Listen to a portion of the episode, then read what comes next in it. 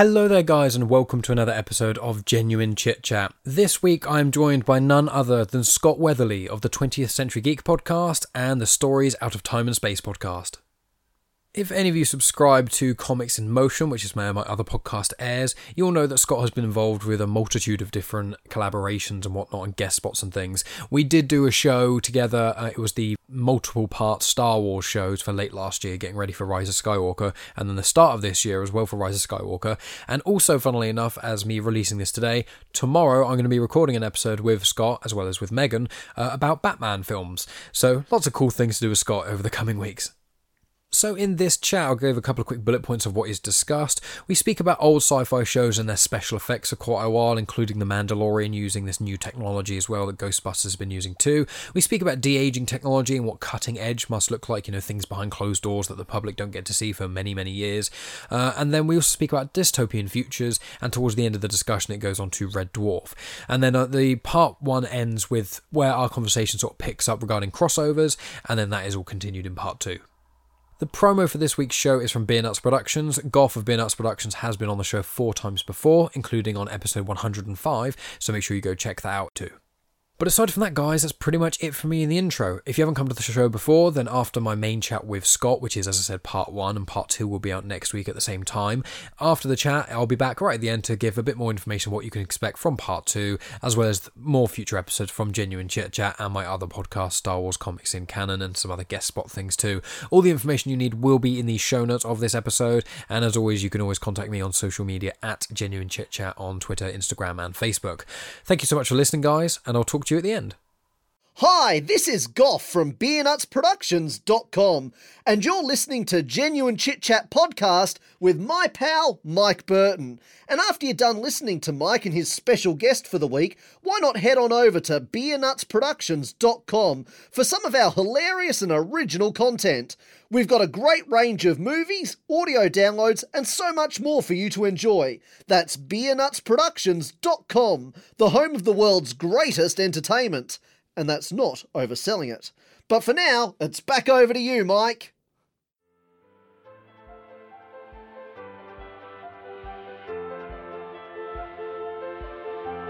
Welcome to Genuine Chit Chat, where we have honest conversations with interesting people. And I'm your host, Mike Burton.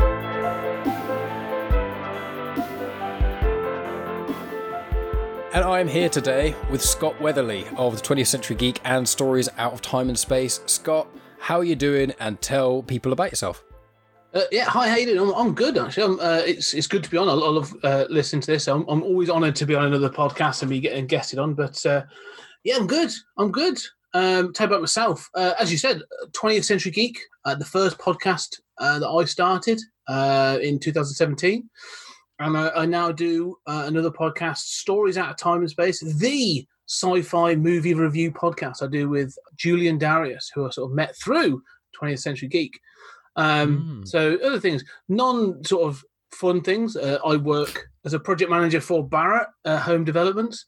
That's it. We'll leave that because that's boring. um, everything else. So yeah, I love comics, I love reading, I love sci-fi and all, all the sort of pop culture stuff. So it's, uh, as you can sort of see over my shoulders is my sort of, as you referred to as my man cave, which has become sort of my from home office. Um, and here's where I keep all my toys and my comics and my books and uh, everything else, um, which to be fair has been at times, if anything, just, just off to my side here, I've got another bookshelf you can't see. And so there are times when you are on those, you know, your Zoom calls or your, your team calls at work, and my mind wanders and I think, oh yeah, I haven't read that book in a while. I'll pull out a Terry Pratchett and have a flick through, or I've got uh, I've got my, my Harry Potter collection down here and uh, that sort of thing. So I love it. It's a safe environment for me. That's lovely. Yeah, it's it's one of those things where um, to the to the left of me right now, you can't see. There's actually a Lego Millennium Falcon that we've awesome. put in there because, yeah, we, it was on top of uh, my tortoise's vivarium. But uh, the last week, uh, my mum's managed to go to Lanzarote in this craziness. Uh, one of the only places you can basically travel at the moment. Uh, she's managed to go to Lanzarote for a week, and she has my tortoise Wicket, her brother. They, they mm. came from the same. Uh, I don't know what you'd call it. Uh, batch. Batch of tortoises? I don't know. Uh, same parents they have. Um, and uh, so we're looking after Humphrey is his name. So we've got two tortellinis in our uh, in our lounge at the moment. And I, I've just got, I've got a few nerdy things, but I've kind of got, I've got in every room of the house, there's a little bit of nerdy stuff around, but right. I do have a couple of boxes of things that are, that are up there on the top of wardrobes, which when we move into a house, eventually we've agreed we're going to put like shelves up and we're going to put like uh, pop vinyls up and all lots of crazy things. So it, it's funny you say about the Zoom thing, because um, I do, I do daydream quite a lot. And I caught myself the other day. It was one of those work ones. They're giving us um, standard updates about how the business is doing and things, which is no real relevance to me. And I was just on my phone, kind of scrolling through Reddit, and I was like, I wonder if. And I started thinking about like audiobooks and different books I could listen to. And then everyone started saying goodbye on the, the meeting, and I was like, oh. I- and they send meeting notes afterwards anyway, and then it yeah. just, it's like five bullet points, and I was on the meeting call for like an hour. And it's like, but, but regardless of my very boring life in that yeah. regard, um, I wanted to ask, uh, well, actually, a little caveat. I just finished watching Good Omens. Was mm. that Terry Pratchett? Is that a Terry Pratchett book? It, it, that yeah, it's, it's Terry Pratchett and Neil Gaiman. Um, mm. So the, the pair of them. So uh, they partly. It's one of the first things Neil Gaiman wrote, actually, because uh, mm. he was working on it. Um, Ironically, it was going to be a T V show. Oh, okay. Uh, uh, and they couldn't get it to work because uh, I think, if I'm right, Neil Gaiman worked for, whether it was the B B C or whatever, but he worked for a T V station or production company. And then they, yeah, they collaborated and wrote it together. And obviously, after that, he went on to write uh, Neverwhere, which was a T V show to begin with. Then it became a radio thing, then a book. And obviously, mm. from there, he went on and wrote bunches of stuff, really. Yeah, it's it's it's one of those things because I'm. When I started watching it and things, it, it is it is brilliant. It's very clever and kooky and things like mm. that. But I was like, it's one of those shows that you watch and you're like, this could only really be made now in yeah. the sense of like, um, in the sense of like special effects and things. Because like with Hitchhiker's Guide to the Galaxy as an example, I absolutely adore the movie of that. And I saw the movie before the B B C series. Mm. And I've only seen bits of the B B C series, but it's like, it's it's a bit like some of the old episodes of Doctor Who. You, you watch it and it's like, it's so bad. Yeah. You, it, it's like at times unwatchable. And it's like, I appreciate how they were working with what they had, but some of it, like I think in Hitchhiker's Guide, um, Zaphod, the guy with two heads, it's just like a paper mache head next to him. Yeah. It's um, Zaphod is, um, in, I, I actually quite like the B B C version, but again, because I saw it before the film, it's one of those. That's the problem. Yeah. Yeah. That's my issue. Um, And uh, it's it's got a charm to it, but I know what you mean. Like the thing when the sets wobble when people bump into them, and, and you know, um, I mean, you say about Doctor Who that the, the great thing of sort of like the TARDIS sets, which are sort of like look, they try and keep as plain as possible so nothing breaks and that sort of thing. Um, yeah, T- time has time has um, not looked kindly on some on some of those T V shows. Um, also, although saying that recently, um, I did a uh, we on. Stories at Time of Space, we talked about uh, a film called Quatermass and the Pit. Okay. Uh, nineteen sixty-seven uh, film. Oh, wow. Uh, by yeah. Hammer. Uh, and uh, But the character Quatermass is a is a British sort of sci-fi creation that no one knows about today. Like you, you I don't know. Yeah, you've never heard of it. But what he was, he was, it was, he was born out of an era in the fifties uh, when science was a thing. So if there was no Quatermass, there'd be no Doctor Who. Right, that's mm. it's as simple as that, really. But he was a scientist. He's sort of like gruff guy who was a bit of a scientist, and he, you know, he had the British Rocket Group. So it was all about that aspirational period in, in te- science and technology. And when the scientists could be a hero. So if you go back to these sort of films, there's, there's the Quatermass Experiment, Quatermass Two, and then Quatermass and the Pit. But they started as these B B C multi-part dramas, and I went back and they've re- they've just uh, uh, done an H D version of, of Quatermass and the Pit. And I was, I was like, because I love the film. I love the Hammer film. It's great. And I thought, I'll go back. I need to watch the T V series. I was like, oh, no, you take. I'll accept it if the, you know, if the special effects are a bit wonky and the sets look a bit iffy. And I watched it. And I was like, some of this. I mean, some of the sets are dreadful because it looks like, you know, like someone's holding up a wall or something behind some stuff. It looks that bad. But some, some of this is shot on location and stuff, and it looks ace. And I was like, mm. wow, this looks really good. So. Yeah, it clearly had more budget than Doctor Who had, I think, at the time. Because it was like an event series in the fifties. I think uh, the original Quatermass and the Pit was nineteen fifty-eight, I think.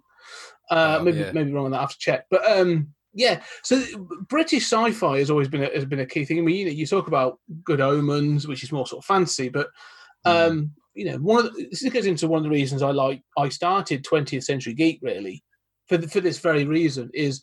I'm a real sort of like nerd for the past. yeah. I, I love the stuff that's coming out now. You know, I'm a, you know, I love the M C U. I love all comic book films. I love all this other stuff. yeah, they're great. And as you say, special effects today, unparalleled. You know. Oh yeah, it's mental. Yeah, it is. It's crazy. I mean, you know, there's some of the films, you know, that you can watch now, and even the stuff that's coming out just on like Netflix, like. Uh, yeah, exactly. You know, it's, oh, they haven't got very much of a. But even see adverts. I've seen adverts on. T- like I, I don't have uh, regular T V, so it's normally if I go over someone's house or the cinema or YouTube, and you see some adverts, and you're, they've got like a C G I man, and there's some sort of space gimmick to sell insurance, and you're like, this has better C G I than films did in the nineties. Yeah. And it's like, this is just a fucking advert. Yes, exactly. I think so. Yeah, these films have really benefited. I think. One of the things I find that's interesting now is that, you know, people bemoan sort of uh, C G I. Oh, there's too much of it. It looks fake. And there was a there's a guy on YouTube. I forgot, I can't tell what it's called now, but basically it's all about how spe- he looks at like practical special effects, and then he looks at all different kinds of like how they work. Mm. And he made this really good special this video about C G I that was basically saying like it's best when you don't know it's there. And he talked mm. about a couple of films, and he showed you these examples. And it was a, a car chase. And it looks amazing. It was um, um, that and then a Bond film as well. I think it was something from Quantum of Solace. Hmm. And it showed these like two chase scenes. And he says, look, look how good these are. This, you would you you would think this was practical. You know, these people are there. This is there. That's there. And he says, now let's take away the, the, the C G I and all these people disappear and all these cars disappear and all this other stuff. And he's like, there you go. That's when that's when C G is working at its best. Like you did, it's mm. seamless. You did not know that this is like one guy running down a street, and then all the other stuff's been put in, like you know that sort of thing. So, um, yeah, I, I think I think special effects have been have just become you know astounding. I mean, um, you you recently said before we started, just before we started recording, that you've been watching all the the Avengers movies, mm, and uh, yeah, yeah, with Megan and stuff, yeah, yeah. And uh, I always go back to sort of uh, the end of, uh, of Endgame, hmm. Avengers Endgame, and uh, the the the scene of um, you know you get a broken, you know Thor's down, Iron Man's down, you get Cap just stood there, broken hmm. shield, and he's got the hammer. It's him stood stood alone. I get goosebumps, but like stood alone. Oh, I was just thinking that, yeah, that scene is stood just insane. Thanos, yeah, and then the portals open and stuff, right? And when you see like what that looks like. In reality, you know, it's all the green around and mm. the canvas and just the bits and pieces. Like, and you think, look, I get when I saw that the first time, I was my jaw was on the floor. I was so invested in that film because it looks ace.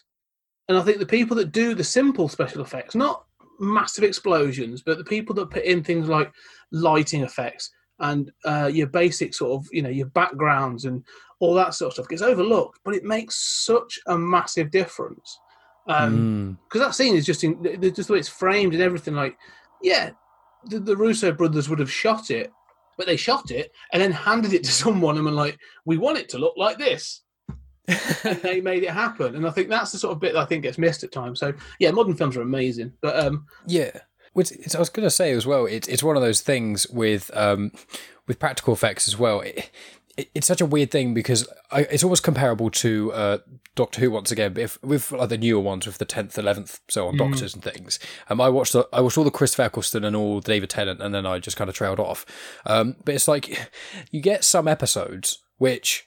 They've clearly got a lot of budget for, and the special effects looks, as in the C G I looks amazing, and then the the the well, it's still special effects, but like the physical real effects of costumes mm. looks on point. And they normally have like one to three episodes per season, which clearly lost all the budget. And you're watching it, and you're like, "This is," yeah. Even now, you're like, "Oh, this is not." Like obviously ten years ago now, plus I think uh, Eccleston was two thousand five, so fifteen years ago now, and that. In movie terms is like almost centuries. Yeah, yeah. Because I, I want to ask as well, I'm jumping from thing to thing because I keep remembering things I was going to say. Yeah. This about the special effects is, have you seen the videos on how they did The Mandalorian? Not all of them, on, on Disney Plus. Yeah, I haven't watched them specifically, but I've watched, I think I cheated and watched one of the videos about the, the screen with the uh, the video game yes. uh, graphics. Do you know about yes. that?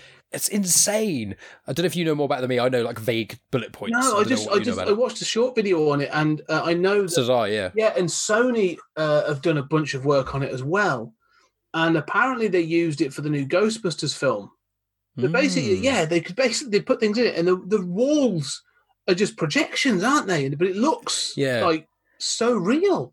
Trying to describe it to people, it's almost like if you got if you almost got like a cube, but you took one of the, the like one of the squares off the cube, mm-hmm. and then you stepped into that, and it, all the walls are projected, but I think it was like, it's run on Unreal Engine. They've got loads of computers that are running, basically, uh, for people who are not nerds, of, for a good example of Unreal, I think there's Gears of War, but the, a recent one is Star Wars Jedi Fallen Order, mm. which obviously for Mandalorian. So they made Star Wars Jedi Fallen Order in Unreal Engine, and then they could use that same engine and the textures and all that sort of stuff to make the backgrounds and things in Mandalorian and whatnot. So now they've just got like a small, I can't remember, I think it's about ten by ten meters or something, where the actors actually stand, when they've got the practical effects of the speeder bikes, all that jazz. But all the rest of it, it's not a green screen anymore. You can actually literally see it. Yeah, yeah. And one of the things that uh, Ewan McGregor said, because he got asked about, is he excited about the Kenobi series? Because I don't think, it, or when he was when he was asked about it, it hadn't been it hadn't started shooting or anything.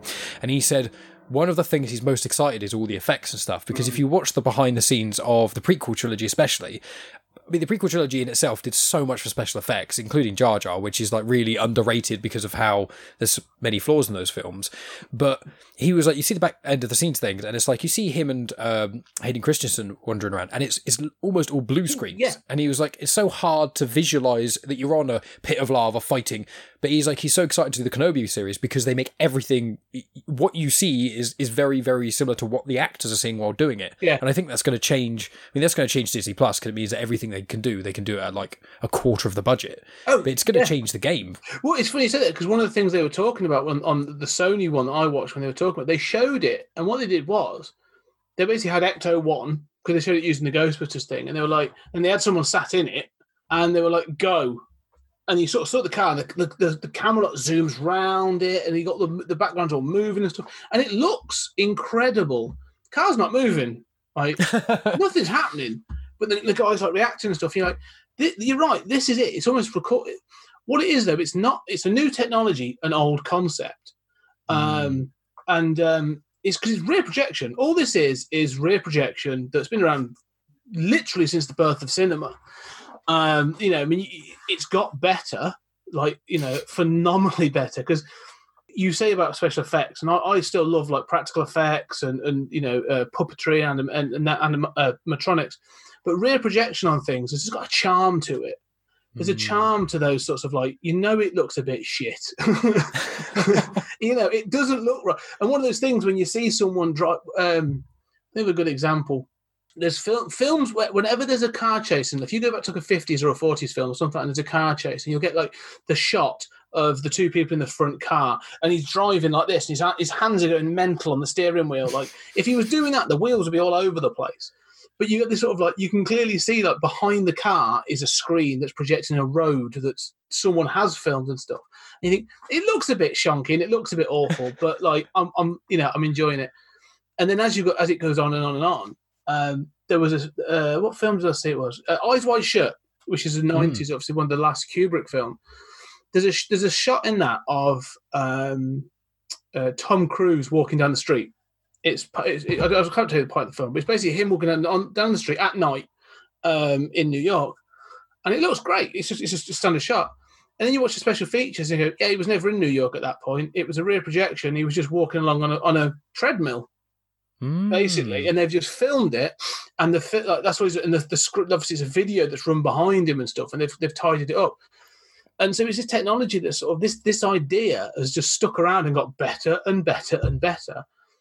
But now, one of the things they were talking about with this, which I think is fascinating, because you say it's not huge. This box isn't. Mm. It's size no, it's, it's not that big at all. No, no. It, exactly. It's like a standard, almost double bedroom in someone's house. Yeah, yeah. So you could literally, like, you know, decamp this thing and take it anywhere. So one of the things they were saying was, yeah, when we do filming now, especially with this social distancing and stuff, like you haven't got to go onto location, or you haven't got to do this, you haven't got to do that. You could literally just put this in the back of a van and go somewhere. Like, all right. Or, we, like, as you said, we could just do it in a studio. Like, it makes it so flexible. Um, mm. It'd be interesting to see how it all sort of pans out, because I think people will take advantage of it, especially Disney Plus. Oh yeah, um, um, you know, especially with things like um, WandaVision, and that's meant to obviously get go all strange. And and uh, I was going to say exactly those examples. Yeah, it, it's I I don't know how they're going to do it with with some of the bigger budget films. I I don't know if it translates this easily, but I don't know if like because when you saw uh, the prequels being filmed, for example, you know, or even the Avengers movies, they're in this almost like a giant atrium yeah. of green screen, and there's like even like when I think it was Jungle Book, the remake of that, when you watch the the human boy who's the only practical air quotes practical effect, he was the only real thing there. Yeah. Along like everything else and interacting with people wearing crazy green screen costumes and things. You're thinking, surely if they can scale it up properly, which I'm sure they probably already can, if it would cost a lot of money, is a giant room, then you could have, you know, fifty people in there, and it, it's as you say, it's and they can marry together, because I, I think with sci-fi, one of the things sci-fi's always done is push the boundaries of of special effects, both mm. practical and computer generated. And Doctor Who and Red Dwarf and a lot of these other shows and things, you look at them now and you go, oh, that's a bit cheesy, or uh, I think the term they use a lot of the time to describe Doctor Who and things is that's a bit camp and stuff like yeah. that. But the the marrying of special effects and of C G and also like makeup and things, if you can get that right, which I think a lot of the time these big shows do, it looks unfathomably real. It looks like you look at it, you go, no, that's beyond a shadow of a doubt real, because they've done it so expertly, and it's it's an exciting time. It does. It blends seamlessly now. I mean, the things I've looked to in the last couple of decades, well, no, the last couple of years, as you say, it moves now that fast. You know, mm. um, you mentioned, let's say the last twenty years, you mentioned Jar Jar, all right? Mm-hmm. So Jar Jar is one of the first, and like, we have discussed this at length previously. But like, as a character, it has its flaws, but as a special effect, that was that was groundbreaking. Mm-hmm. And you know, to the extent that they really weren't sure if it was going to work, and the guy who played him actually at one point had a full body prosthetic. Yeah. Um. And but it worked, and it works fine for the for the year for nineteen ninety. You know, it sort of looks fine. But when you go back and look at it now, you can go, yeah, I can see the seams, but as mm. with everything. And then, like, you know, you get two thousand and, what was it, two thousand one, two thousand two? two thousand two, you get Two Towers, Lord of the Rings. You get Andy Serkis doing Gollum. And you go, oh, that's a, that's a leap forward. That's amazing. And then, you know, sometime later, you get the first Planet of the Apes movie. You get Serkis playing a young Caesar. And then, you know, you go through that trilogy, and then you get um, Avatar. And, yes. you know, and all of a sudden you're like, yeah, like, at what point do you just stop needing actors? Like, do you know what I mean? At some point you could have anyone, like you and I could sit there and go, yeah, they're great actors, but they don't look right. You know, they don't have a Stallone body or a, or a, you know, a, another one. She doesn't look like, Rob, you know, Margot Robbie. You go, doesn't mm. matter anymore. Can they act? Yeah. Right. Get some dots on their face and we'll make the actors up. Mm. It's going to happen.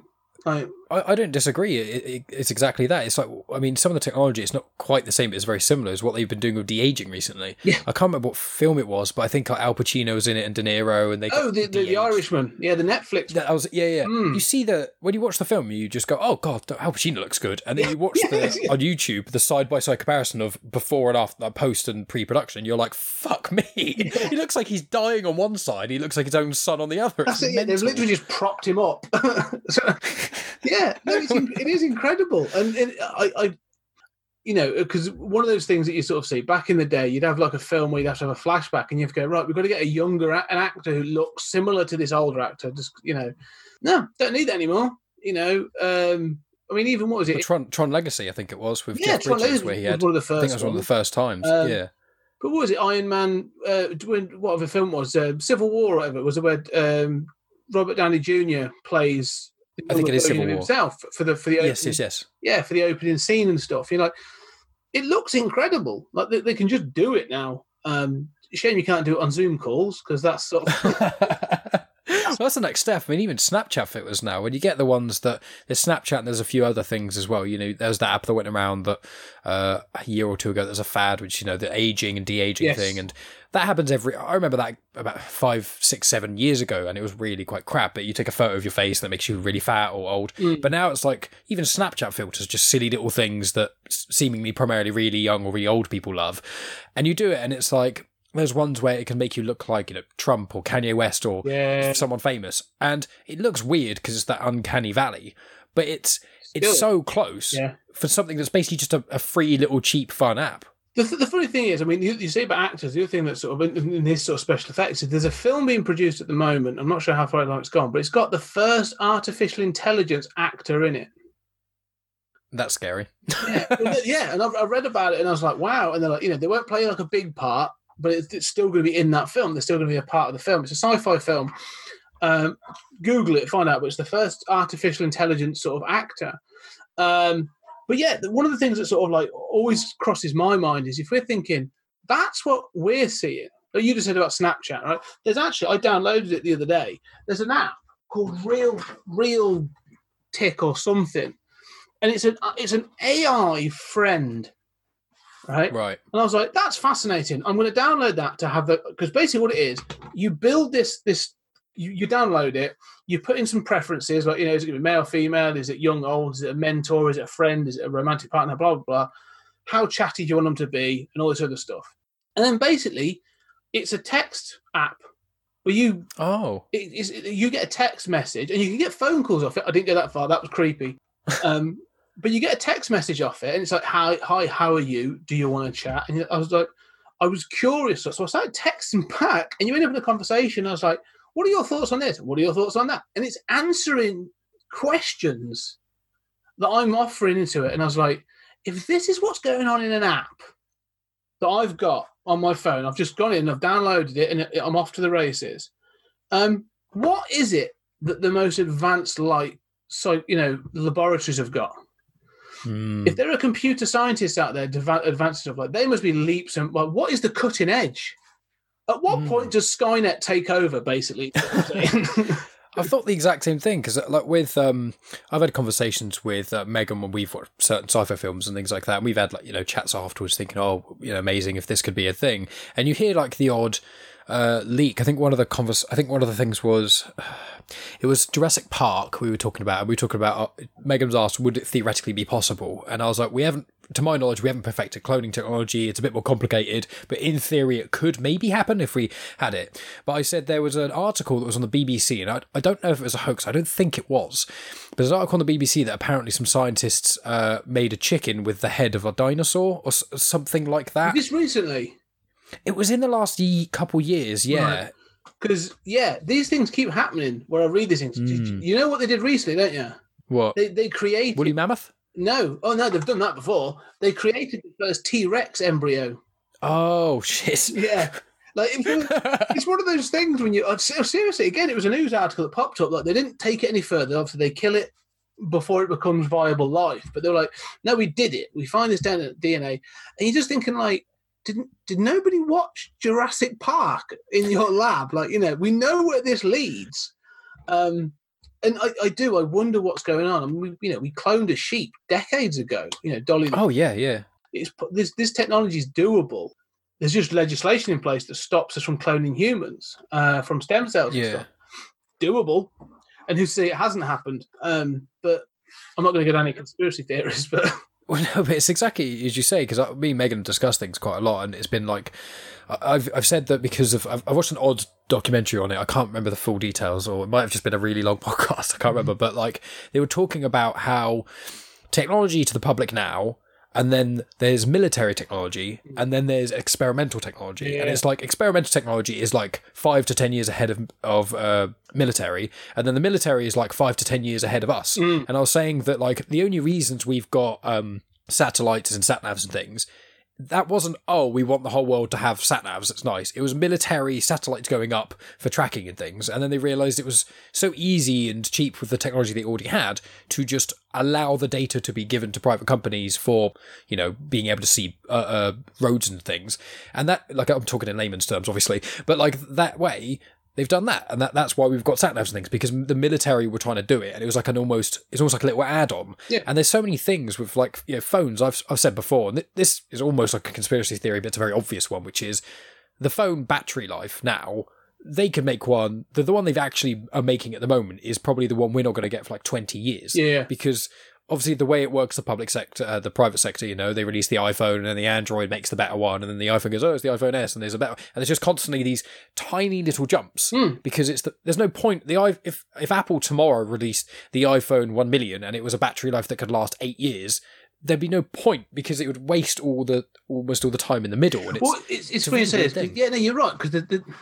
And again, it comes down to conspiracy theories, and I don't think, like, say, you're neither you or I are doctors or of, of any sort of, you know, like you say, we keep it in layman's terms, but and I could we could be miles off, like, but you know, there is talk, like you say, with energy, you know, this this thing around fossil fuels as well, like there are, you know, I read these articles and stuff, and there are scientists saying to you, like, no, we could stop using fossil fuels tomorrow if we wanted. Like, granted, your cars and that would stop, but like. we we could switch things up and we could carry on. because, and you know, forget solar, forget all this. There are other ways of doing this. Um, because they have proven, like Tesla started this thing about, he was trying to prove that there was electricity to be generated out of thin air. And this video I watched was like basically proved it. It was like, no, no, there is. Like, it's not, it's not, you know, masses. Like, you know, you couldn't power a house off like a, what's inside your house. But like, yeah, there are other ways of generating energy. Like this, this scientist was like, you want kinetic energy. The Earth is spinning constantly. It's traveling through space. Like, you know, we we we're surrounded by kinetic energy and all this other stuff. And um, it's like we just don't tap into it. Could we tap into it? Yeah, of course we could. We don't, because all the money goes to where the where you know these rich billionaires want it to go, which is into fossil fuels and blah blah. So, yeah, and that's one of the things I find fascinating about science fiction. You know, it's these technologies, especially when you do go back to the old technologies, and um, you know, you can see when when times are crap, dystopian futures become the the, the norm, and when yeah. times are good, you get like a hopeful future. You know, so. Uh, you know, you get like Star Trek and, and Gene Roddenberry, you know, allowing creating that at the sixties, you know, that sort of sixties mm. mentality of hope and lo- free love and, you know, exploration and all this other stuff comes out of the sixties. And then, you know, in the sort of seventies and eighties, you've got the nuclear threat, and all of a sudden it's these things of like, we're all dead. The Terminator, you know, the robots are going to take over. We're done for. And it's like, what, what happened to this, the Enterprise? It was burnt. um, And that's what happens. I mean, if you look at, like, again, more recently, the nineties, you get sort of quite, again, even though um, Jurassic Park was a, ends up being a bit of a disaster, but it's about, it's about hopeful technology. It's about new life and new exploration. And then you get things like, even dumb films like um, Demolition Man, you know, it's about a hopeful future where they've sort of like, they've cleaned up and, you know, they've done things the right way and all this other stuff. Like when you get into a period of uh, success, then you get those things. And now we're going into, well, let's be honest, the world's in an absolute shit state. and and and the stuff that will come out of this will reflect that, you know, that there will be mm. this, the idea of the future's bleak and we need to do something about it. Yeah, it's it's just one of those. It, it's it's like you say, because it, it's interesting with trends uh, as well with movies and things, because, you know, there's, it's almost like with with sci-fi and fantasy that they're very closely intermingled, but they're kind of look, looking the opposite ways, isn't it? Because like fantasy, for majority of the time, is, you know, Game of Thrones, Lord of the Rings, that sort of stuff. It's generally like medieval time swords, but normally with magic and dragons and crazy mm. shit. And then sci-fi is the same but the opposite, and that's why, you know, Star Wars, people say, is technically a space fantasy film, because when you you look ahead, but obviously galaxy far far away, whatever, but it's like, it's all these these potentials, you know, you can have space travel, and hyperspace makes no sense, but it's in all sci-fi films because it's an easy, fun thing to do, and it's like, oh, cool, it'd be cool if you could click a button and just appear, you know, so many unfathomable light years away, travelling so unfathomably fast with no consequence whatsoever. That is so cool, and it's like, it's that weird thing. I love both fantasy and sci-fi. I think I like sci-fi a little bit more, but they, they both are the other opposite sides of the coin, but kind of, one's looking back at legend and, like, uh... Uh, uh, romanticizing almost history of being like, oh, it would be cool if there was, you know, dragons and magic and things back mm. four hundred years ago, whatever. And then sci-fi is like, it'd be cool if in four hundred years we could travel and meet, you know, a planet full of nice people. you yeah. know what I mean? Yeah, I think that's it. I mean, you know, when, when you look at, um, and that's a really good point about sort of the idea of fantasy. And again, you can get hopeful and, and sort of dystopian fantasies as well. That sort of, you know, and being very reflective of their time. But I find I find thing with fantasy, like you say, it's a bit more, and I, I'm more into sci-fi itself than, than fantasy. I've read a bit of fantasy, but I find that there's always that, um, in both, there's a, there's what I call the magic get-out. Like literally in, in fantasy, it's usually magic, you know. Mm-hmm. And then in sci-fi, it's like, well, we've also got this technology. This magic thing this that you've got your head it. decapitated, but if we get your head back on your body within two minutes, we can use the plasma torch, and suddenly he's okay. That, that that's sort it, of thing. Yeah. This sort of thing of like sort of the Deus Ex Machina of, of like, don't worry, every problem is solved by this technology, and you sort of go, oh, it does make things a little too easy at times, and and so, you know, it's it's fun when those things are sort of pulled back, which is sometimes why I prefer dystopian future sci-fi. Um, because it can say things uh, that, you know, that others can't. I mean, t- to me, I think one of the one of the best films the be- one of the best sci-fi films that, that comments on things and got that probably got more things right than it got wrong, and, and people probably aren't willing to admit it. Admit it is RoboCop. Oh yes, I assume you mean the original, not the remake. Yeah, not the remake. Don't worry about that. Although the remake's not bad, but like the original, like the, yeah. one of the things that Verhoeven does in that is it's it's, it's a comment on corporate eighties America. You know, the whole thing, uh, the the militarization of the police. Um, you know, the, the corporatization of the police, which is potential sort of privatization. Um, but then also I love the fact that the adverts are dispersed within it mm. and the news cycle, you know, give us, was it, uh, the, I forget what it's called now, it's World News, but give us three minutes and we'll give you the world. And these little news segments that keep coming up. What's that? That's no different to any news thing that happens now. Uh, you know, the twenty-four hour news cycle and all the crazy, stupid adverts that sort of happen. That one hundred percent. You watch RoboCop now, you can go, yeah, it's a great kick-ass action film. And it is. I love RoboCop. It's great. Um, but so so much, so much of the commentary that it, it, it produces, like you look at it now and you go, yes, unfortunately, it's quite accurate. Exactly. And that's one of the weird things with... Um... With a lot of sci-fi, I mean, there's the dystopian future sci-fis, which are the two that spring to mind immediately, are fairly recent ones, which are um, Book of Eli and Children of Men, mm. which they're, they're they're quite similar in theme, where like an event of some d- description has happened, which has caused uh, almost it's basically an extinction event essentially. Obviously, in Children of Men, it's infertility, and I I can't remember what it is in Book of Eli. I don't know if it's water. Or, I've only seen that film like once or twice, but. It's those sort of films where you, there's so much to be said, and they're almost little warnings and things as well. I mean, even, even like The Matrix. I mean, obviously, yeah. that was a ninth, well, late nineties film, but it's it's about the, the first thing that, that Morpheus really tells Neo when he kind of, you know, he takes the pill and opens his eyes to everything. And it's like, well, basically, we created technology and things, and it got too powerful. We tried to destroy it by stopping the sun. They adapted, and we screwed ourselves over. And it's like, that sounds way too close to the grain yeah, almost. That's, yeah, that's why Matrix, yeah. uh, one of the many reasons Matrix is so brilliant. It's it's crazy. I always like I always like to think of uh, the the Terminator franchise as a prequel to uh, the the Matrix films as well, sort of like link the mm. two up.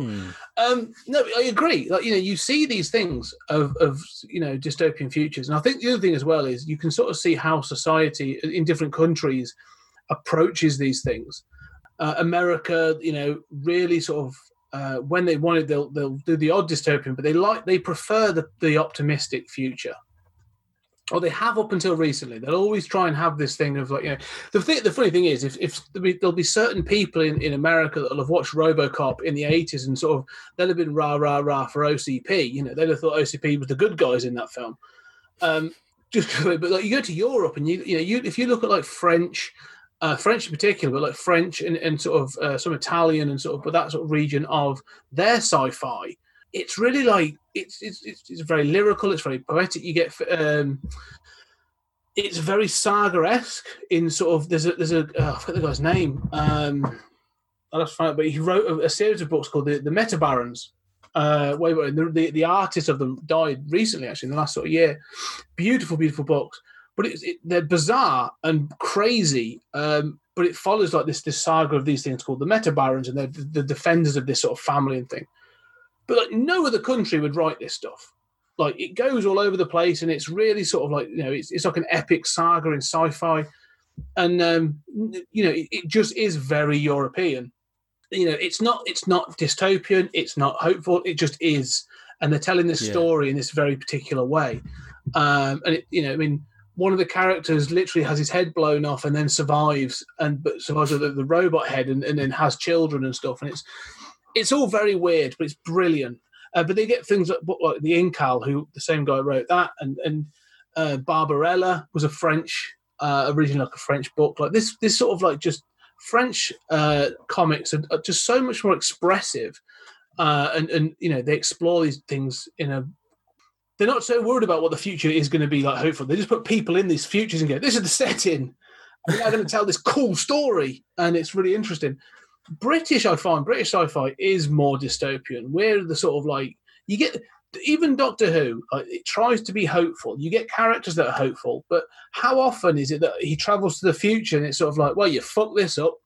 You know what I mean? Like, at no point is it like, he doesn't go to the future and like, look, you've done amazing things. It's like, you went here and you basically killed off a species, or you've turned up in your planets now, this or whatever. Like, it's the Doctor intervenes to protect, you know, to protect or change, but the futures are very often not good, you know.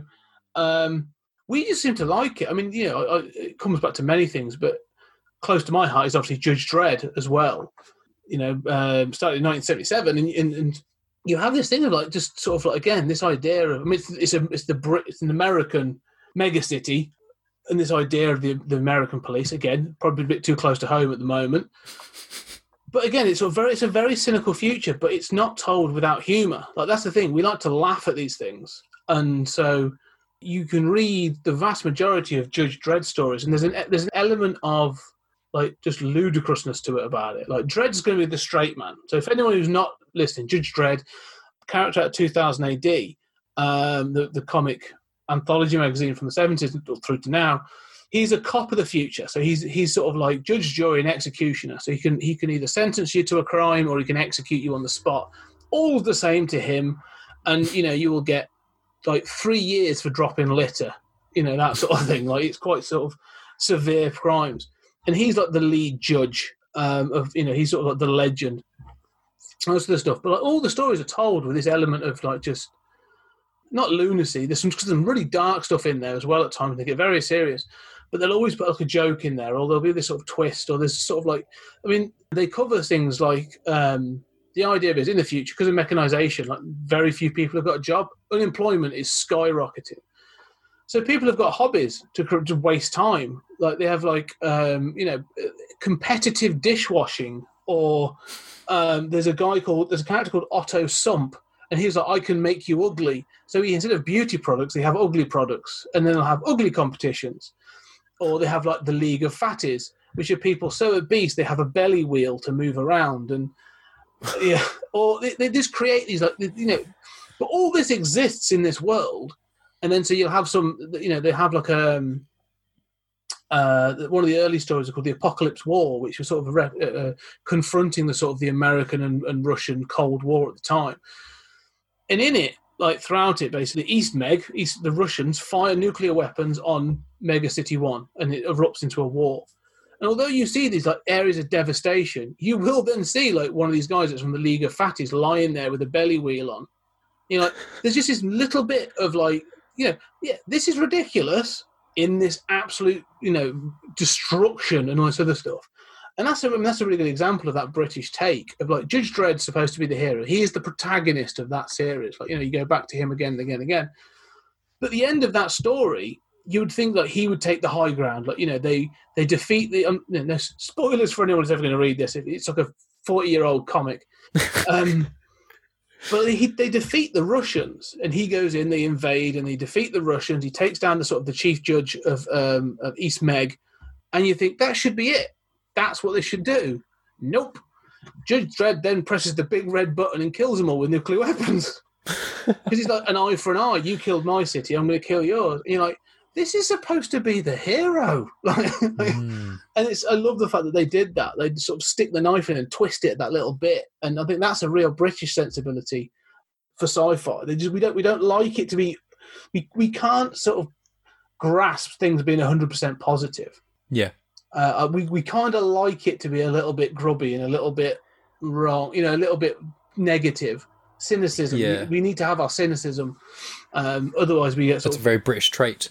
Yeah. Yeah, exactly. Yeah, we don't, we don't like to. I mean, you you mentioned Red Dwarf. Red Dwarf's the same. I, I was about to. I was my next point. I was literally going to say is the funny thing is of Red Dwarf is that it's almost it's almost like a, if you had a director change, it would be a completely different show, because there's one guy who his entire crew's dead, and then depending on how far you go through the series, it's become quite apparent that pretty much all the human race is gone, um, and it's like because six million years or however long it's been, and it's like he's him by himself with the hologram of his mate, obviously Cat, uh, the who's basically because of his descent of his cat, and then Crichton, and that's the main four, apart from you know a couple of other people like Holly and things, and it's like. That could you could turn that into the most depressing film ever, uh, depressing series ever made. As a guy by himself, and he does have in most episodes there's these moments of him being alone and he's feeling really down. He's you know never going to see a woman again, even though mm. you know, series seven eight he does. But it's you know it's it's that whole thing of where it's like yeah, life is really shit.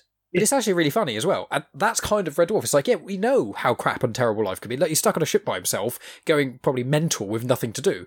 But it's quite funny though, isn't it? And it's the same the the other way around. Like when you get British films that are incredibly depressing, you do get these little like flickers of, mm. of uh, humour. It's it's it's like what you said about uh, Star Wars in a lot of ways. Not to get to Star Wars conversation, but when you said one of the issues of some of the new films compared to the old ones is the humour to humour compared to being actually funny. Yeah, yeah. And I think the British stuff is very much humour. It's like you snigger at it almost while something horrendous is happening. Mm. Yeah, it's just true, exactly. And I think that Red Dwarf's a really good example of that. Of that deals, Red Dwarf seems to be able to deal when, when it's at its best. It deals with big sci-fi ideas and big emotional ideas while still making you smile. And there are times when you look at it and you go, "I'm not sure why I'm smiling at this, but it's funny." Um, yeah. You know, I mean, there are episodes when, like, you know, Crichton. One of the early sort of when Crichton's first introduced, and they have the idea of he's reached the end of his service life and he's going to be replaced, and his replacement is coming to kill them. Basically, if he doesn't switch himself off, this replacement will kill him. And Lister's saying to him, like, how how do you comprehend that? Like, how does that process for you as an android? And Crichton's like, oh, I'm completely fine with it because when I die, I'm going to go to Silicon Heaven. Mm. And Lister's like, what? You think robots go to heaven? And he's like, well, yes, I've, I, that's what I believe. That's and it's like all the little like, calculators. Yeah, where do all the calculators go? Yeah. Such a good line. Um, but there's this concept of like faith and accepting death and all this other stuff, and it deals with it. But like, it then still has jokes about a talking toaster that are trying to make them convince them to eat toast. It, you know, it balances out so so well. I mean, one of the They keep doing it. I mean, you know, some of the early seasons are wonderful. I mean, we've we just, you've said like as for Stories Out of Time and Space, we've, we're doing like an epic review. We've done every series, and um, when it went to Dave U K T V, T V, we were, I was really worried. Like, oh, it's not going to be the same. It's a bit hit and miss. But they did an episode recently called uh, it's called Crisis, and it's about Crichton. I'm not going to. I don't know if you've seen it, but like, uh, I just I may have done. I've seen, I've seen obviously the main eight, and yeah. then they did the Back to Earth special, which I was not a fan of, and then I think they did X, yeah, which I thought was surprisingly brilliant. Mm. It had like a couple of naff episodes, and then they did. I think there's two more, yeah, and I I think All I've plan. seen, yeah, I I haven't seen Promised Land. I think I've seen parts of the one before that, but it gets a bit hazy at that point. So yeah, because the the, the the sort of um, ten is good. Ten is actually a really good solid series, and I was quite surprised. Yeah, twelve, though, it, there's an episode in twelve called Crisis. I recommend it because Crisis, basically, Crichton has a midlife crisis. Um, and he turns up in like a, he changes his bodywork to like Ferrari red, and he's got like headlights on it and all this other stuff. And it's incredible. It's, it's really funny. But basically, it's this dealing with, because all the characters have hit middle age, because this series is going for, since nineteen eighty-eight. And so, like, they deal with this idea of midlife crisis, and, and especially for them, because they're all stuck in space, deep space, three million years is deep space, no no other alternative to living with these guys.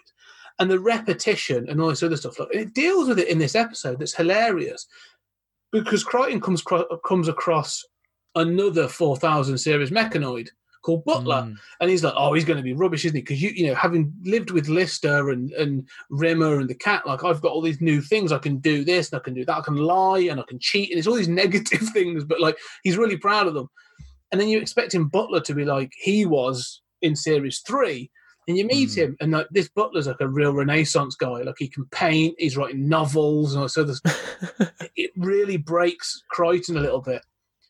But the end of the episode, sort of like the whole point of the episode, they're actually looking for this space station so they can communicate with the universe. Mm. Uh, literally, the universe um, uh, is, an, is, an, is a physical living entity that you can communicate with. And that's how the episode ends, them talking to the universe. But in typical Red Dwarf fashion, like it, uh, it's Crichton communicating with the, the universe. And he has this sort of realization that he is a part of a bigger thing and all this other stuff. And it sort of seems to resolve his midlife crisis. And about, you know, where all things die, and yes, but I'm only halfway, so I've still got all this to go, and all this sort of stuff. And then all of a sudden, look, the universe says, well, yes, all things do die, and well, I'm, I'm about halfway through my existence. So the the episode the episode literally ends with Crichton giving the universe a midlife crisis. And it's wonderfully done, and it's wonderfully played, and you're like, only Red Dwarf can do that without you going, oh, that was stupid. You know, it's sort of.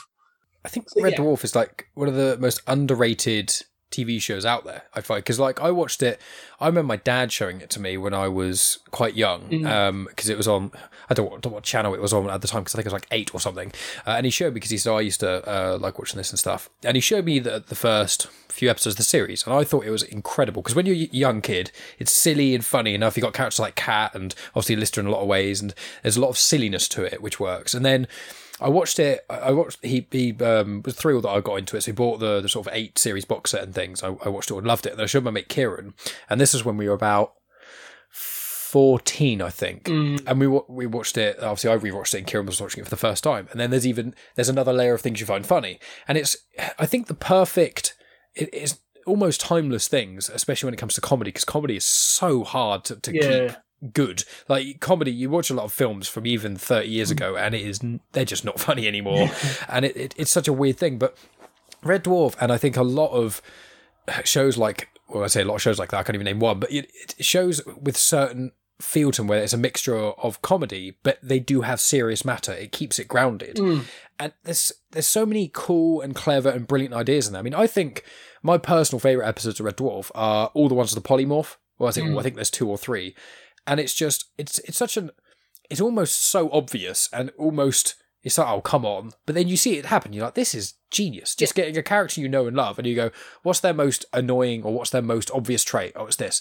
Well, what if a creature comes in and takes it away from them, what, what they're left with? Yeah. And I think Rimmer, when he's got, I think it's his anger taken away. I think it's the second polymorph. That, him, everything he says in that episode is some of my favourite dialogue of anything ever. And it's just when Chris Barry's like, he's got his um, little pipe and he's like, this is what we're going to do. I'm going to go full force, going to go hard. We're not going to pull any punches. We'll do a full leader campaign yeah. against him. Yeah. And I, uh, every time I watch that, it just kills me because it, it's just so perfectly done. And you got Dwayne Dibley. My dad used to have a top with uh, with Dwayne Dibley on it going, oh, Dwayne Dibley. And, yeah. uh, it, It's such. I, I wish more and more people would go and watch Red Dwarf because it's it's so brilliant. I, I, Red Dwarf is one of the, you're so right, but underrated. It, it's a, it's a it's a gem. I mean, the people that love it love it. It's got a real mm. dedicated fan base and and you know uh, like a real fan club. And, and you, if you've seen it and you love sci-fi, like you you'll get it and it's great. And you're totally right. Chris Barry. I mean, I love the fact that like, little details. Like when he's he, he is, he loses his anger and he's got a T-shirt that says "I love quiche." You know, give, give quiche a chance. That was it. Like give quiche a chance. And I think like just little little bits of that are fantastic. Um, but the the the, um, the thing is that you you know we talk about Lister. One of the things we we talked about, and it sort of came as a realization as Julian and I were going through it for the podcast, was Lister is the protagonist. He's the living human. He's the last human. You know, he's three million years in deep space. He's the last human. But it's actually like Rimmer that has the arc. Rimmer develops, like, you know, don't get me wrong, he's a complete dick. Like, he's a terrible person. And and they keep trying to remind you of that. Like, you know, he's really irritating to begin with. I mean, the second series starts with him. I remember the first series ends, but there's an episode called Me Squared in the very, very early series where he, he's able to duplicate himself as a hologram because mm. he's dead. And then all yeah. of a sudden, these these holograms irritate each other until one of them has to be getting rid of. So he's not a good person to be around. I mean, you know, in the later episode, Meltdown, he kills an entire population of waxwork droids on a planet and considers it a victory. Like, he's hot, he's an awful person. But then he will do things, and he will sort of, like, he clearly has, uh, at some level, some emotion, some feeling for the characters around him. Like, he every now and then he'll do something, you go, ah. Oh. And eventually, like, one of the greatest things is, like you say, you're introduced to uh, a character called Ace Rimmer. Oh, I love Ace in, Rimmer in so much. Four. Smoke me a kipper, I'll be back for breakfast. Yeah, yeah. And th- this idea of the alternative versions of, of each of the characters and stuff. And Ace Rimmer is what would have happened to Rimmer if he was kept back a year. And that's what I love. It's like, and he, again, this is the big idea of, like, what would happen if your life was just one decision was different, one little thing changed. And you find out that actually Ace Rimmer, this much more macho, this cooler, sort of like, you know, real sort of like sexy dude. He's got long hair and he's really cool. And everyone's like, what a guy, um, sort of thing. Like he actually had the harder, he had a harder childhood. He was kept back a year. He buckled down. He became this sort of like, you know, ace fighter pilot or test pilot. Rimmer got a bit of an easy ride, but he's always trying to blame people. But eventually, as he lives on and on and on, he eventually has to take on the mantle of Ace Rimmer. In Series seven, like, he takes it on.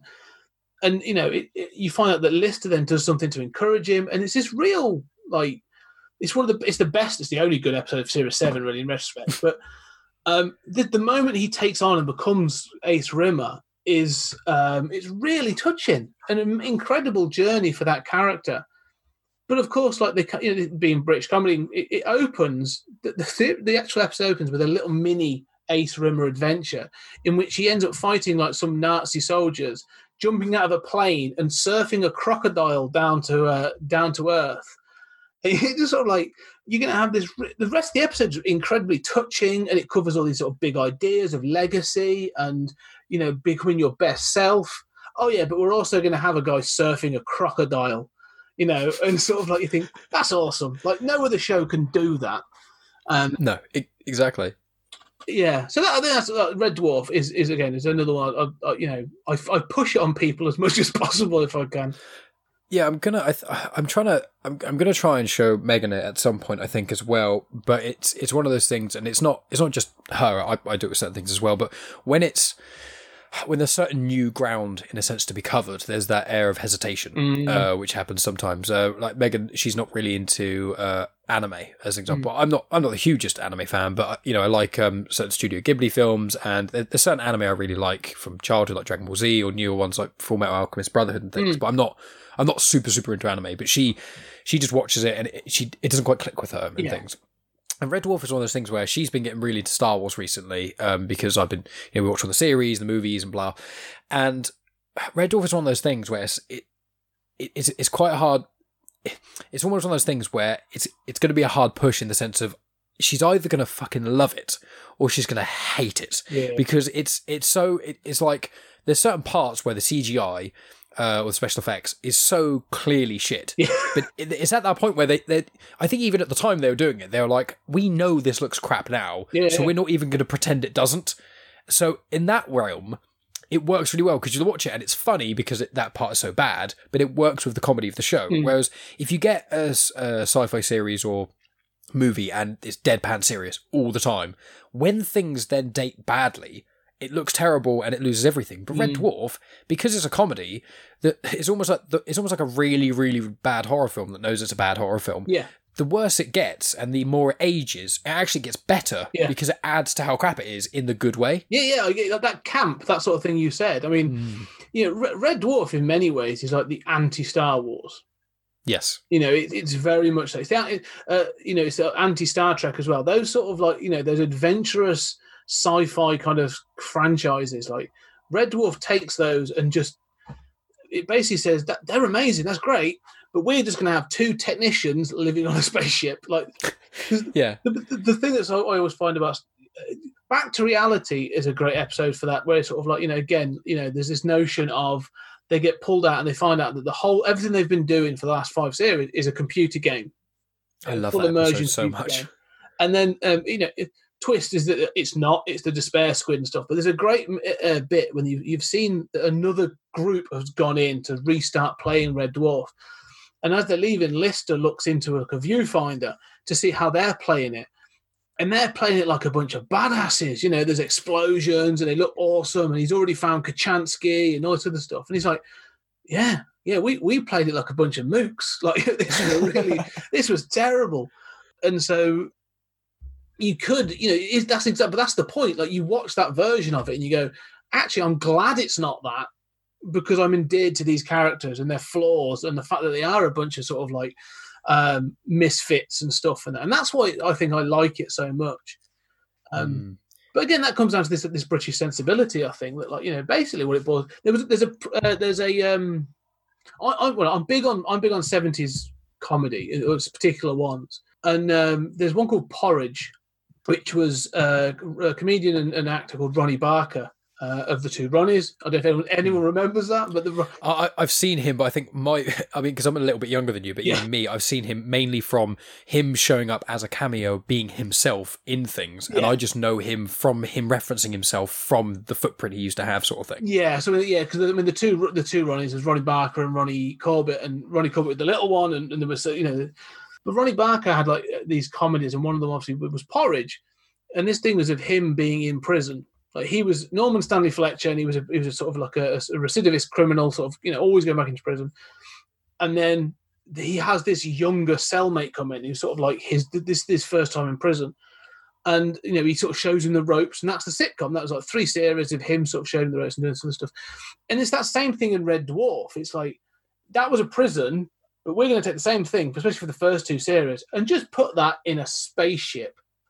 And so you change, sort of change up the, the dynamics, but it's still just a two guys, you know, and the cat in a in a spaceship. But it's still a prison. It's still a, a very small scenario, and they, but they just it grows and grows, and, and from there. But it still fits that sort of like you know seventies, eighties um, sitcom sensibility, which is why I think it sort of it stuck around. I mean, it's a, it's a British. Um, if anything, one of the things I'm, I'm, I'm sad about. And I've said this a number of times on the Sci-Fi podcast. I'll shut up and let you talk in a minute. But well, no, I want to hear you. Keep hearing you talk. It's great. One of the things I always feel sad about is there was a um, there was a, a, a magazine in the in the nineties, uh, ninety-two to ninety-four, called the Smegazine. Uh, ran for like twenty-nine issues, and it's it was basically the Red Dwarf magazine. And in it, you had all these interviews, and you had sort of like behind the scenes stuff, and it's really good stuff. Some of the interviews in it are really good. Like, it's not just like they do the actors and stuff, and the directors and yeah. the writers, but then they interview about special effects, they interview about the music, about the production, really cool stuff. But it also had a bunch of comics in it. So there was a bunch of like Red Dwarf comics drawn oh, by wow. people that I'm like, I know this artist from two thousand A D, and sort of it's really cool. But you can collect them on eBay. They're there. I've got the first volume sort of fully collected now. But I'm like, this is being lost. Some of these like amazing interviews and, and sort of like ideas and the comic strips being lost. Like, it should be collected together and stuff. Um, but then I'm like, you know, then I see that like Doctor Who's got like Titan um, comics. It's got a really strong Doctor Who comic series. You know, like, they'll do a run of like, oh, with this time we're doing the, the eleventh Doctor. And then, you mm. know, and then we're going to do a run of the thirteenth Doctor. And just so you know, we're going to throw in the seventh Doctor and do like a four-part series of that. And you're thinking, these are really cool. Like, you know, there's some good, you know, they're getting solid writers and British writers. Like, I think like Al Ewing's done them. Paul Cornell's done them. You know, you, these are good names.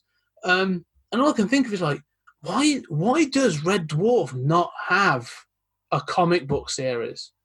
Mm. Like, I would love to see Titan pick it up and go, even if it was just a short run, and go, you could do some cool stuff with this. Yeah. Um, you know, and you could say, right, this is set between series three and four, and and, yeah. and put it there, like a little adventure or whatever. Um, and then you've got things like, why is Doctor Who and Red Dwarf, they were both owned by the B B C for years. Why have they never crossed over? Oh, yeah. It, that would be... It would be so clever, and it would.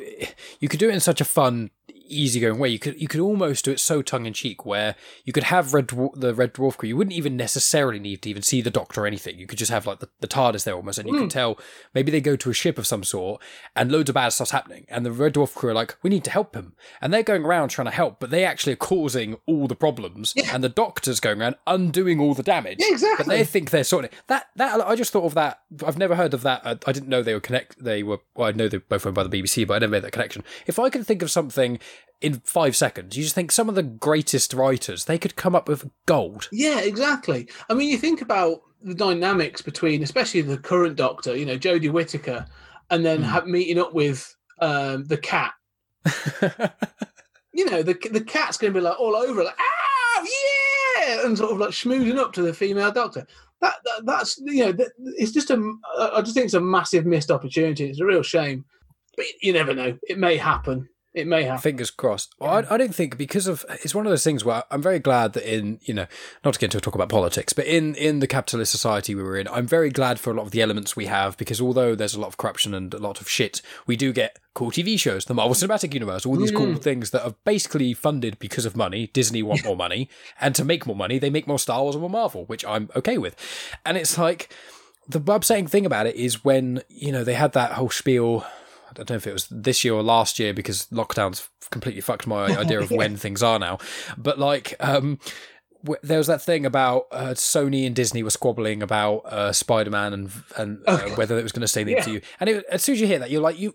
It's almost like this was put together almost as a joke, because you know they're going to put together and figure something out, because it's such a moneymaker. Yeah. But it's like because of, of and they're going to get Venom involved and all that sort of stuff, blah, blah, blah. That's cool. But it's like this, what, my point here is, it's so upsetting that there's so many crossovers that can't happen because corporations can't just be like, why don't we just make this for fun? Why can't we just say, like, let's just put these two things together and we'll split it half? Yeah, but my, we put in sixty-five percent of the effort, or our show makes, mm. you know, t- twenty percent more than your show. So can't you just all shut up and just, like, for example, a, one of the best crossovers, really, which... not because it's one of the best films ever, but like Alien versus Predator. Mm. Not the second one, the first one. Like Alien, the the four of them, uh, inconsistent, but Aliens I would stand by as one of the coolest sci-fi films ever yeah, made, as well as amazing. Terminator two, which is also made by James Cameron. So two of the best sci-fi films, in my opinion, with some of the best special C G I effects and realistic uh, special effects that still stand strong today are incredible movies. And then you've got Predator, which is, you know, Predator's one of the coolest ideas ever, with Alien, which is probably the coolest idea ever as well, because I, I love these things. And you put them together in a film that really works, and it's part of it is the novelty of seeing these two things come together, but it works so well in the right way. Requiem didn't. They tried too hard. The camera's far too dark. Yeah, but yeah. We're going to talk about that. But it's like, it's, it's a shame, because I think they did... Um, I don't think I've seen it, but like Freddy versus Jason. That's great. It gets slated, but, but yeah, it's like, it's crap good. It's yeah, like it's awesome. so I love stupid and cheesy. So, yeah, it's brilliant. It's amazing. Yeah, yeah. And it, there's lots of horror and lower budget things manage to do these sorts of things a bit more because there's not as much intellectual property people are squabbling over. But there's, it's like, I, I mean, you know, I'm a massive Star Wars fan. I love the canon and stuff, but you know, I would love... Love it. I, I'm hoping that maybe when I'm a granddad or something, it'll happen. But and they can run out of ideas and they end up doing it. But like a Marvel Star Wars crossover of, I mean, they, there's talks of, because where Disney now own twentieth Century Fox and mm-hmm. they own the property to Aliens and Predator, there's talks of releasing a comic which crosses over the Alien universe and the Avengers universe or something like that. I mean, whether or not it will happen soon, I don't know, but I'm sure it will happen at some point. But it's like, if you could imagine that with Star Wars, could you imagine the possibilities of having a set of Star Wars horror films? They wouldn't have to be canon. You wouldn't have to worry about that stuff. They could call it Legends. Who cares? But having like Darth Vader against Alien and Predator. Like Darth Vader, says, yeah, Darth Vader being hunted by a predator. Yeah, and while in a place where there's loads of aliens, yeah. Could you imagine anything cooler than that? Like, he doesn't have a lightsaber, and that because if he had a lightsaber, it'd probably be a bit O P. But, like, if he just lost his lightsaber somehow or something, and he was just Vader using force powers against a predator while there's aliens trying to get them both. Yeah. That, and you have, like, an, a scene where he could, like, you know, slam an alien against another one, a bit of blood splats out, and it burns his arm, and you see all the circuitry, and there's so many cool things you could fucking do, this, and they're but, just not. But this is why comics are so cool, because you, you know, you're probably never going to get it on the film because of the budget and, and you know the money that has to be put behind it. But you're right, like with comics, I mean, the Alien versus Predator thing obviously started as a comic. That was Dark Horse got the rights from twentieth Century Fox. twentieth Century Geek. Yeah. It's from you. Well, they had the rights. I mean, yeah, it'd be I mean, amazing. But if uh, they'd gotten from Fox, and you know they obviously got Predator. Uh, No, they did Aliens first because they did a follow-on from um, Aliens. Um, they did a they did a, the first sequel before Alien Three. They did a sequel to Aliens, and then they got the the Terminator rights, and then they got the Predator rights, and they sort of so they started to do those sort of those licensed comics. Those first batch of licensed comics, by the way, by Dark Horse, are absolutely phenomenal. They're very, they're very mm. nineties, but they are awesome. Concrete Jungle, which is the first sort of like sequel to Predator. Um, has a Schaefer brother. It's, it's Dutch Schaefer, Arnold Schwarzenegger's brother, as a New York cop, and it's amazing. Um, it obviously inspired Predator two and all this other stuff. But and that's the end of part one. Thanks as always for tuning in, guys. In part two, the discussion that kind of started on this one with the crossovers will continue. We also speak about directors being more adventurous with their work, without studios kind of stifling them and whatnot. Issues of prequel movies, cinematic universes, accessibility of nerd culture for the mainstream, video game movies, and lots of other things, all around the same general topic of great fun, nerdy things. In the show notes, I have included the links to Scott's website, where you can find information on twentieth Century Geek and his other podcasts, Stories Out of Time and Space, as well as he's been on previous episodes of Genuine Chit Chat, as I said, episode seventy-five for the Star Wars discussion, as well as episode eighty-nine for a wrestling talk. Me and Megan are going to be on Scott's podcast doing this big Batman retrospective. I'm not one hundred percent sure when that's going to be released, but we are recording it tomorrow, or at least part one of it tomorrow. So, you know, keep up with me on Instagram and stuff. You get to see all the movies I've been watching and things. I generally post them on my story and occasionally do movie reviews and stuff. So make sure you follow me on social media so you get the best out of me and all the content you can possibly manage. And then coming up, I haven't got any episodes recorded at the moment, aside from obviously this one. I have got a recording due, not next week, but the week after, which is going to be fun. It's going to be about a uh, someone making a Green Lantern fan film, which I'm very excited to speak with him about. And I've also got Steve from Superheroes for Dummies coming on the show with me as well to kind of help me host and things. He knows loads about Green Lantern. He's from the Superheroes for Dummies podcast, which also airs on the Comics and Motion feed, which is where you can find my other podcast, Star Wars Comics and Canon. And I've got a few other podcasts lined up in the future, as well as a couple other places I'm going to be airing on their podcasts too. So lots of cool stuff. If you want to keep it up to date with me, you can either email me and just ask, or you can follow me on social media and that sort of jazz. I will post on there too. In the show notes, there are lists of various different collaborations I've done. Obviously, I've done ones with Scott as well. Went on Comics on Trial, which is on the Comics and Motions feed, where me and Scott basically went into a courtroom and to talk about Star Wars The Phantom Menace. I was defending it, he was prosecuting, and Paul from Superheroes for Dummies was the judge. That came out on the twentieth of September, and the link to that's in the show notes, as well as loads of other stuff I've been involved with recently. The only other thing really to mention is my other podcast, Star Wars Comics in Canon. It's a Star Wars podcast. I primarily focus on the comics, how they tie in with certain movies, how the character connections, I find other information online about them and things, and also on the feed of Comics in Motion as well. There is a weekly Mandalorian show, which I've been recording little snippets to put in there just for like bits of additional lore and whatnot, because for the first three episodes, I'm not involved with those because they asked me to and I just said I was too busy. But on the fourth episode, the mid-series one, I'll be on there, and then also on the finale, I'll be on that one as well, which will be the eighth episode. So make sure you subscribe to Comics in Motion so you can see my other podcast, Star Wars Comics in Canon, The Mandalorian show that is going to be there weekly, as well as all the other amazing shows on that feed. But aside from that, guys, that's really it from me, I think. Um, you know, wishing all of you guys the best of luck. I hope Lockdown two, the electric bungalow, isn't causing you guys too much issues, or depending on where you are in the world, I suppose. In England, we're in Lockdown two.